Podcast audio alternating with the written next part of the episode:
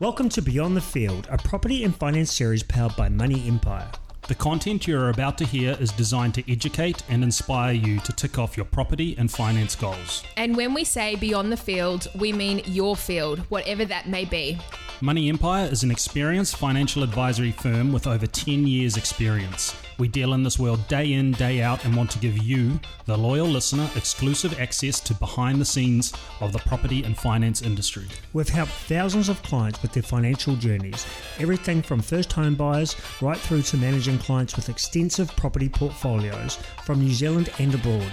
Each week, BTF includes special guest episodes. We chat with industry leaders, entrepreneurs, sports stars, and the stories of everyday people. Now it is your turn to take back control of your future, so kick back and absorb.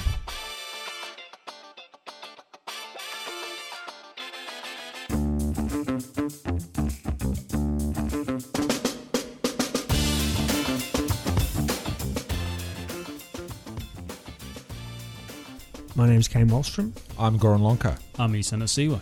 Today we're going to talk about a client scenario um, and we're going to look across uh, all four major banks um, and look at how that client uh, can service debt and what's the amounts that they can borrow. So, firstly, just a quick snapshot on the client scenario mum, dad, and dependent, or little kid.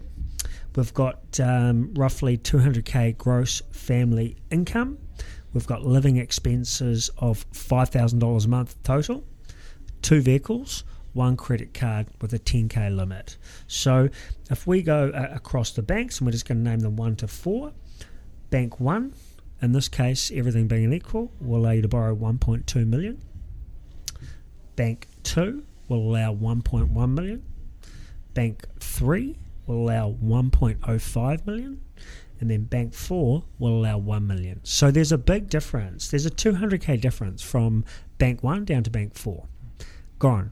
Th- why is this? That does not surprise me whatsoever, obviously, being in the field that we're in and obviously knowing the ins and outs of how banks actually look at servicing, but they all have different criteria when it comes to their what they call um, um, uncommitted monthly income calculators. UMI. Correct. Yeah. So in this case, we can see that one of the banks would off- obviously offer more um, to this particular client, um, being on the, their incomes and their situation, and, and the others didn't. And again, this would just come down to serviceability. So the way I look at this is that if you're a client and you walk into your your bank is bank one and you walk into bank one, you potentially get 1.2 million. That same client that might bank at bank four walks into their bank and they're offered 1 million. So their their purchase prices are completely different. And to me, it tells me why would you not use an advisor? Because an advisor can use any credit union, any financial institution, any bank they want to. And um, unfortunately, a lot of people do walk into their bank and get pre approved for a certain amount, and that's all they think they can borrow. And this is the difference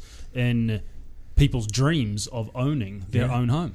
So they, a lot of people, like we always say, take what the ba- your bank say as gospel, as financial advice, and the best that they can do. But we know different credit policies, different UMI calculators or uncommitted income calculators, and debt servicing levels are obviously different across each institution. Yeah, bang on. And I think the biggest difference between those two banks, obviously one being the more favourable one and the other one being the non-favourable one, is 200 grand, and that's a lot in terms of purchase price ability. So yes, someone like ourselves, we would actually do a quick calculation as to, uh, for this particular client, what would suit them best if they are looking for maximum borrowing capacity. Just quickly, is it is is the discrepancy in what you can borrow? Is it based on how the bank look at you as a profile, being mum, dad, and kid, and then your disclosed expenses on top of that? Is that why there's a big difference in lending Yeah, ability? absolutely. Um, different banks will have different criteria. Obviously, in this case, um,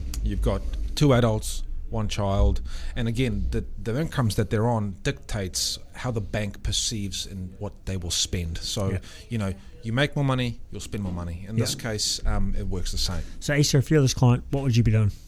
I'd be going to an advisor first and foremost and getting a really thorough understanding of my maximum borrowing capacity. And as we've seen, a 200 grand difference is a really big difference. But, you know, unless you get some really good quality advice and speak to an advisor that knows what they're doing, you just wouldn't get this type of answer. So it's really imperative that they seek out good advice. So in essence, um, it's probably the difference between getting your dream home or not. So, like you said, see an advisor.